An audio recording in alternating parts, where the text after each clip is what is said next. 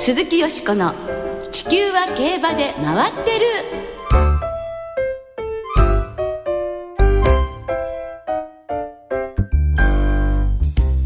皆様こんばんは、鈴木よしこです。お元気でいらっしゃいますか？地球は競馬で回ってる。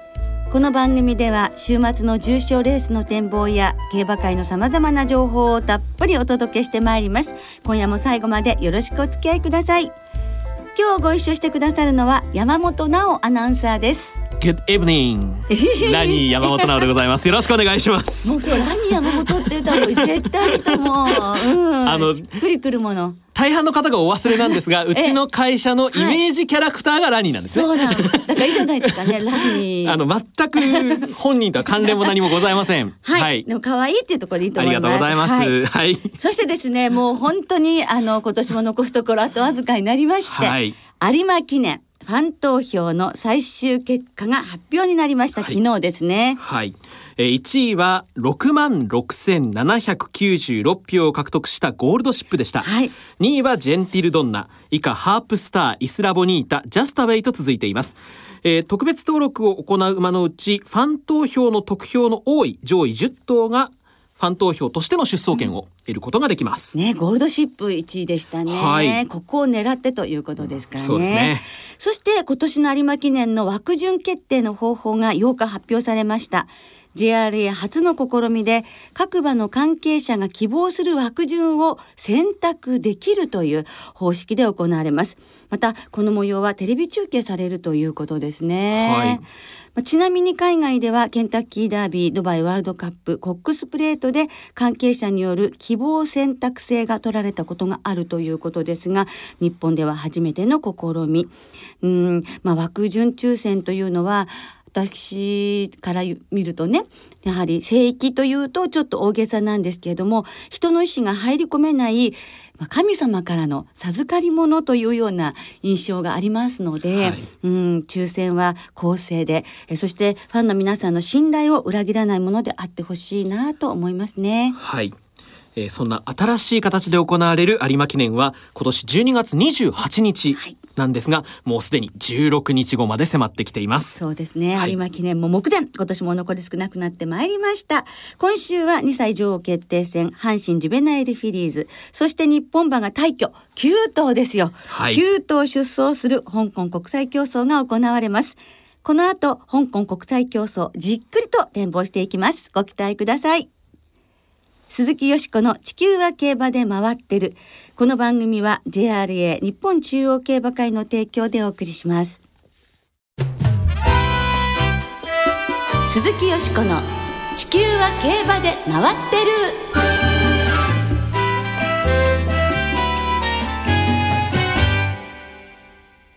日本馬過去最多9頭が参戦。香港国際競争大展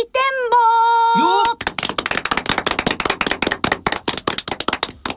ということで今日はあさって香港のシャティン競馬場で行われる4つの国際競争を展望してまいります。はい、今年日本からは9頭が参戦します。これに先駆けて現地ではもう一つのビッグイベントインターナショナルジョッキーズチャンピオンシップが10日に行われて日本代表の福永祐一騎手が見事に総合優勝を飾りました。やりましたね。素晴らしかったですね、はい、週末に向けて本当に日本勢の力になる勝利でしたね。本当に嬉しそうでしたもんね、はい、本当に素晴らしい優勝でした。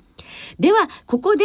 ゲストをご紹介いたしましょう。大変頼もしい方にお越しいただいております。サラブレッドインフォメーションシステムの奥野陽介さんです。こんばんは。こんばんは、お世話になります。よろしくお願いいたします。よろしくお願いします、ね、今年の香港国際競争ですが、はい、過去最高9頭の日本馬が参戦しますけれどすごいことですよね。そうですね、今年はエボラ騒動の影響もありましてかやはりアメリカから一頭も馬が来なかったりその分日本馬の枠が増えたようですね、日本馬にとってはチャンスを与えられたということになりますけれどこのメンバーをご覧になってはいかがですか？今年は地元勢が割と強力ですね。それに未知の魅力を秘める日本馬がどこまでやるかという、そういうような状況ですね。では早速日本馬が出走する4レースそれぞれについて奥野さんにお話を伺っていきましょう。はい、まずはメインとなります芝 2000m の G1 香港カップから伺います。12頭が出走を予定していて、すでに枠順が決まっています。日本のアルキメデスは9番枠からスタートします。イギリスの大手ブックメーカーウィリアムヒルのオッズを見ますと、昨シーズンの香港の年度代表馬デザインズオンロームが4倍で1番人気、そして日本のアルキメデスは10倍で6番人気となっています。香港カップの今年のメンバーレベルはどうなんでしょうか。奥野さんからご覧になっていかがですか。デザインズオンロームという今年 の春の4歳2冠を取った馬なんですけれども、この馬は非常に強い馬ですね。この馬がやはり中心になるメンバー構成です。レベル的にはどうなんですか。例年並みと言いますかね、特に香港の上位陣が割と厚いもんですから、このレースはその香港対欧州かなという感じがしますけれども、そうなるとこのアルキメデスの可能性というのは、いかんせんちょっとこの馬については中山記念以来ということもありますし、3月ですもんね。トップの馬とレーティングを比べると12ポイントぐらいちょっと違うもんですから、勝つまではどうかなというふうに思ってます。わかりました、香港対ヨーロッパの戦いというお話をいただきました、続いては 1600m の G1 香港マイルについて伺います。こちらは11頭立て、うち日本馬が4頭登場します。フィエロが1番枠、花津ゴールが3番枠、そしてグランプリボスが4番枠、ワールドエースは9番枠からスタートを切ります。ブックメーカーのオッズでは前哨戦を解消した地元のエイブルフレンドが 1.9 倍で断然の1番人気、日本勢ではフィエロが9倍の3番人気、グランプリボスが15倍の5番人気、ワールドエースが17倍の7番人気、そして花津ゴールは67倍で10番人気となっています。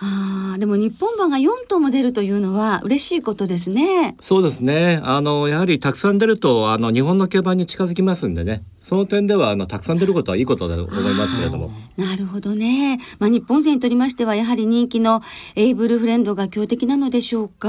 エイブルフレンドは先ほどお話しましたデザインズオンローム3冠のうち最初の1万円のレースを勝ったのがこのエイブルフレンドなんですけれども、この2頭エイブルフレンドとデザインゾーンロームというのが今香港の2枚看板ですの で前哨戦の勝ち方がもう見事というか、そうするとこの2頭が、さっきの話だったようにこの2頭すごいレースをすると香港はすごいですね。競馬場ものすごい盛り上がりそうですね。そういう雰囲気の中で日本勢がどこまでねやれるかですよね。ズバリ賞賛はと言いますと、4頭もいるわけでこちらの方もね期待をするんですが、そうなんですよ。期待したいメンバーではあるんですけれども、やはりこの中ではフィエロですか。そうですね、やはり前走は花差の2着でしたけれども、非常に競馬の内容が良かったですし、馬がフレッシュで鞍上が福永騎手ということで、現地でもだいぶ人気を集めてるようですね。じゃあ、日本勢ではフィエロが、前走してそうですね、流れによってはフィエロが突き抜けてもおかしくないという思ってます。ただエイブルフレンドは本当に強い馬ですから、じゃあ底力のグランプリボスなどは、グランプリボスも展開次第だと思いますね。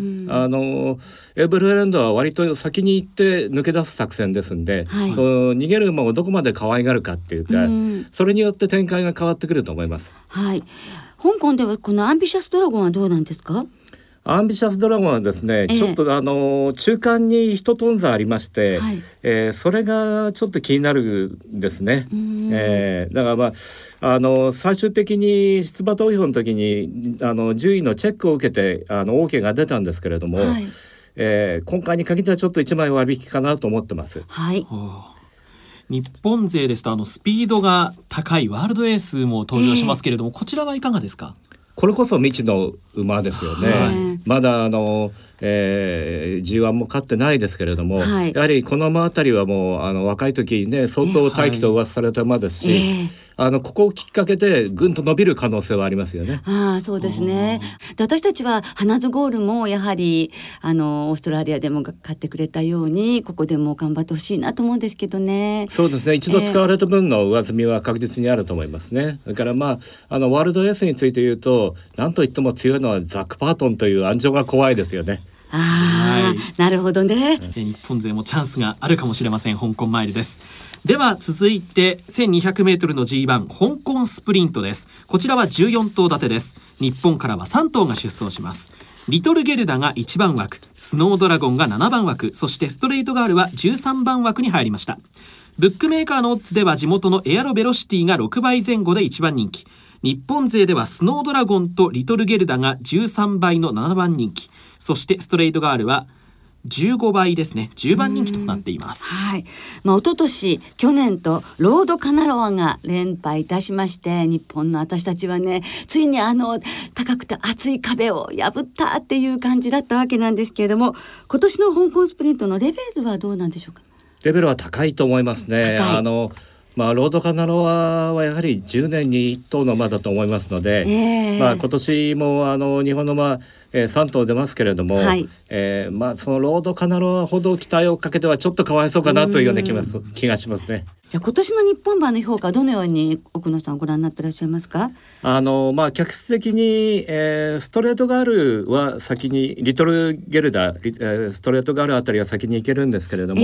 やはりこのレースはすぐコーナーを迎えるもんですから、比較的前へ行ける馬じゃないと勝負にならないレースですね。その点、どういうふうにさばいていくかということなんですけれども、ここも前哨戦を勝ったペニアフォビアという、一戦ごとに強くなってますし、先ほど紹介あったアエロベロシティというのは前哨戦しんがりに負けてる馬なんですけれども、それでもこれだけ評価を集めてるということは、やはり能力を香港の方が十分知ってるんだと思います。これは5連勝して2着して密着して前走がしんがり負けなんですけれども、前走はうちにずっと包まれたままで、でもザック・パートンがもう諦めてしんがりに負けてしまったんですが、能力は高いものを持ってると思いますね。そういうことをね、皆さん分かってらっしゃるか一番人気にということですね。香港勢では我々も名前を知っているラッキーナインという馬もいるんですが、この馬は今はどういった感じなんでしょうか。ラッキーナインはスプリンターズステークスに出走の予定もあったんですけれども、それを回避しまして、前哨戦は、5着でしたね。それは勝ち馬ペニアフォビアより、だいぶ斤量差があって、その分だけ負けちゃったんですけども、そんなに差がなかったですし、この馬も十分優勝のチャンスはあると思いますね。勝てば異なるまで日本勢3連覇ということにもなるんですが、期待したいですけどね。香港スプリントについて伺いました。最後に 2400m の G1 香港バーズについて伺います。こちらは1頭取り消して11頭立てになっています。日本からはカレン・ミロティックが出走します。3番ゲートに入ります。ブックメーカーによる1番人気は凱旋門賞とブリーダーズカップターフを連続2着、フランスのフリントシャーで 2.75 倍、カレン・ミロティックは 6.5 倍で2番人気となっています。こちらのメンバーのレベルはどうでしょうか。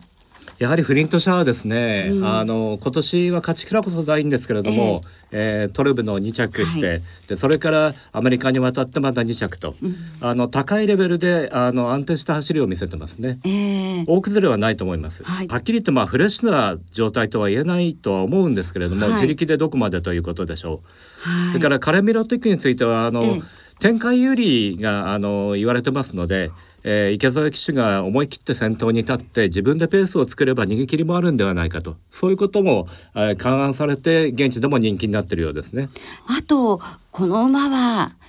怖いよっていうライバルはいますか。怖いのはね、ライアンムーアジョッキーですね。世界1位の今年ジョッキーですね。英国から来る3歳馬なんですけど、スノースカイ、これは明らかになんかここを狙ってるような気配がありますね。そうですか。ジョッキーがね、今年 G117 勝で、ほとんどそれを国外で上げているということですからね、すごいことですよね。じゃあその馬も怖いですし、その他にはどうでしょうか。ドイツのエンポリヨーロッパ賞という G1 を勝った馬ですけども、これも器用さのある馬で2番手から抜け出すような競馬ができますんで、これも有力だと思います。それから古豪レッドカドウですね。まもなく、9歳になりますけれども、このレース 4度目の挑戦ということで、ちょっともうさすがに全盛期の末脚はないんですけれども、上位争いは十分できる馬だと思います。日本馬の出走する4つのレースをはい、奥野さんには展望していただきました、はい、ちょっとね駆け足になりましたけれども、はい、そうしますと、今年この国際競争で奥野さんが一番ここが見どころだと思われているのはどんなとこですか？やはり香港馬のレベルと、日本馬のレベルを比べる場所だと思うんですけれども、もし仮にここで日本馬が勝つようでしたら、日本馬は相当来年も明るいと、香港馬が勝つということになると、デザインゾーンロームとか、そういう馬たちはおそらく来年国際舞台へ出ていくはずですから、はい、よく競馬を見ておいていただくと来年が楽しみになると思いますね。はい、はい、ねえ、どうですか山本さん。いやもう今年はドバイで最高のスタートを切った日本勢でしたから、1年の最後も締めてもらえると嬉しいなと思うんですけども、ね、また本当フィエロで福永騎手がっていうことが見られるかもね、知れませんね、はい、いやとても楽しみになってまいりました。奥野さん今日お忙しい中どうもありがとうございました。ありがとうございました、ね、またぜひ海外レースの時にはまたぜひ来年もよろしくお願いいたします。よろしくお願いします。どうもありがとうございました。日本馬の活躍皆さん期待いたしましょう。以上、特集で香港国際競争を展望いたしました。鈴木よしこの地球は競馬で回ってる。ここからは週末に行われる重賞を展望していきます。その前に先週のチャンピオンズカップ、簡単に振り返りましょう。はい。レースを制したのは三幸秀明騎式場の2番人気北光たる前でした。2番手から抜け出す正攻法の競馬で優勝。去年は1番人気で敗れましたから1年越しの悲願達成となりました、はい、これで交流競争を含めて G16 勝目です。3月のドバイワールドカップではまさかの最下位に敗れてしまいまして、直後に胃腸炎で緊急入院でしたもんね、はい、よく立ち直りましたよね、はい。次走は東京大賞典、来年再びドバイワールドカップに向かう予定ということですね、はい。中京での新しい G1 でしたけれども、よしこさんの予想はいかがでしたか？チャンピオンズカップ本命はコパノリッキでございましたので、はい、まさかの出遅れというかね、はい、ちょうど重心が後ろに行った時に入ったというような感じだったらしいんですが、はい、行き足がつかなかったことによって随分リズムがね狂ったようにも思いますけれども、山本さんはどうですか？同じくコパノリッキーでございまして、1コーナーでは柏記念の再現が期待できるかなと思ったんですが、割と早い段階で諦めました。そうですね、はい、難しいですね。やっぱりレースはやってみないと分からないですね。そうですね、はい。それで最優秀ダートホースという行方もね、はい、またちょっと微妙な感じになってまいりました、はい。今週も頑張っていきましょう、はい、頑張りましょう。今週重賞は3つ行われます。まず土曜日に阪神でチャレンジカップ、日曜日に中山でカペラステークス、阪神では阪神ジュベナイルフィリーズが行われます。まず2歳牝馬の G1 芝 1600m の阪神ジュベナイルフィリーズを展望していきましょう、はい。今年はアルテミスステークス 1,2 着の心の愛とレッツゴードンキ、そして連勝中のコートシャルマンなど18頭で争われます、はい。金曜日正午現在で阪神は天候曇り、芝量ダートやや重のコンディションです。日曜日は晴れ時々曇り、最高気温は8度までしか上がらないということになっています、ね、非常に寒い週末ですね、はい、私は16番湘南アデラが本命ですね、はい。この馬はPOG の取材で、はい、今年の3月に下神戸牧場に取材させていただいたときにディープインパクト3区の中でドキドキってなった馬なんですね。すごくゆったりとしていて、はい、それで大物感を漂わせていたんです。で骨量があるし手先はディープインパクトの軽さがあるというふうな話で期待されてたんですね、牧場でも、うん。でデビューを楽しみにしていましたら、はい、デビュー戦こそは2着でしたけれども ね、その後本当余裕のある勝ち方で、2連勝中ということで、海老名正義騎手も最初にもう大きく乗った時からもう能力の高いっていう素質は十分感じていたということです。ただね、強い調教がなかなかできないということなんですが、そういう中でもここ2戦のレースをしているわけですから、はい、ここでどんなレースをするかということで、来年の視界も広がってくると思うので、はい、まずは湘南アデラですね、はい。そしてもう一頭は4番の心の愛です。マックスビューティーのひ孫ということになって、はい、マックスビューティーは1頭しか牝馬産まなかったのがマックス・ジョリーで、マックス・ジョリーは1頭産んで残念ながらこの世を去ってしまったんですが、その1頭がこのビューティーソングなんですね、はい、ですから貴重なそのマックス・ビューティーの血をこうね、はい、ビューティーソングの子、そして心の愛というね綺麗なね、はい、名前の、この子に本当ついていってほしいと思いますので、4番16番が本戦でございまして、はい、あとは16番から1番8番11番17番に流したいと思います、はい、馬連です、馬連で、はいはい、じゃあ山本さんは、牝馬とはちょっと一瞬思えないようなかっこいい名前のレッツゴードンキー、ボバとも走った札幌2歳ステークス3着、前走アルテミスステークスはちょっと出遅れるところもありましたけれども、はい、最後よく差を詰めて離さの2着でしたんで、阪神は直線の長いところで上がりの足さえ使えれば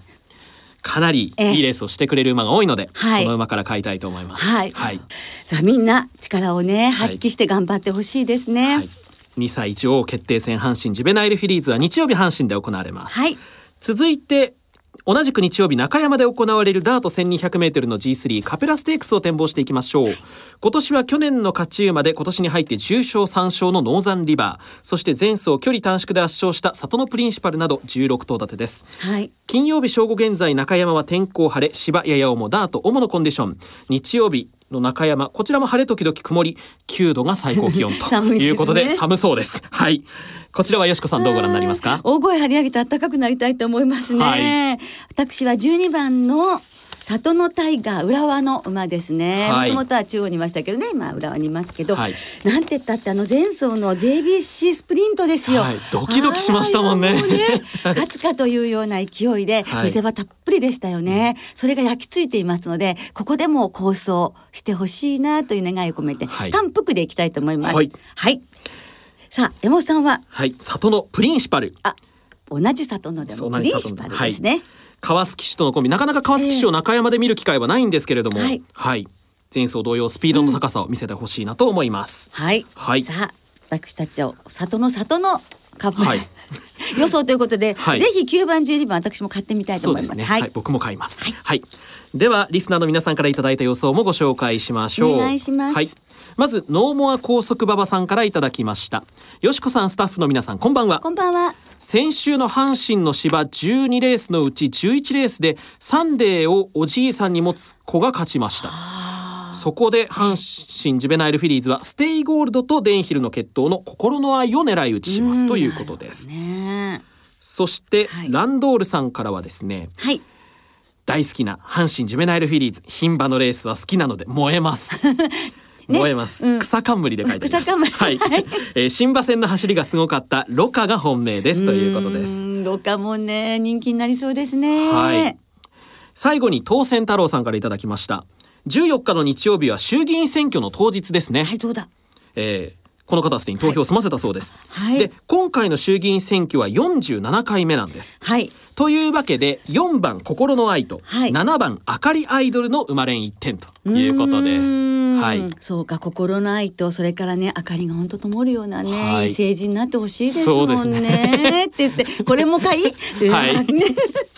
皆さんメールありがとうございました、はい、本当にありがとうございました。来週は G1 朝日杯フューチュリティステークス愛知杯の展望を中心にお届けいたします。お聞きの皆さんの予想もぜひ教えてくださいね。お待ちしています。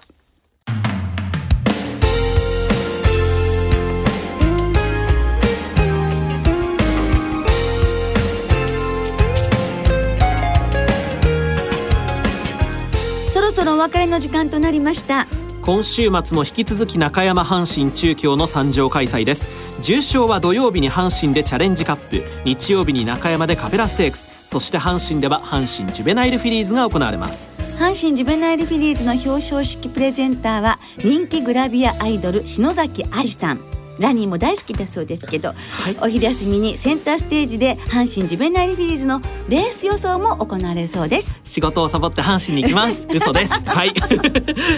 そして、はい、中山競馬場では日曜日に行われる競馬女子トークショーに、はい、よしこさんが登場します。はい、スタンドの地下1階ベンジャミンプラザ特設ステージで4レース6レース8レースの終了後に行われます。そうですね、この番組にも以前、はい、ご出演いただきました津田まりなさん、はい、ターフトピックスでおなじみのリポーターの久保田真紀子さんと3人でガールズトークさせていただきます、ぜひね皆さん中山競馬場にも足をお運びください。お待ちしております。その日曜日はですね、競馬場ウィンズエクセルで 2015JRA オリジナルカレンダーがプレゼントされます。やおアットザモーメントと題して、はい、あの時あの一瞬を捉えた素敵な写真で12ヶ月が構成されています。はい、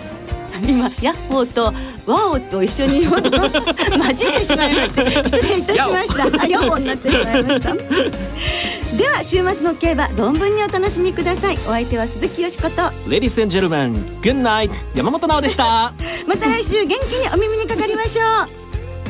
鈴木よしこの地球は競馬で回ってる。この番組は JRA 日本中央競馬会の提供でお送りしました。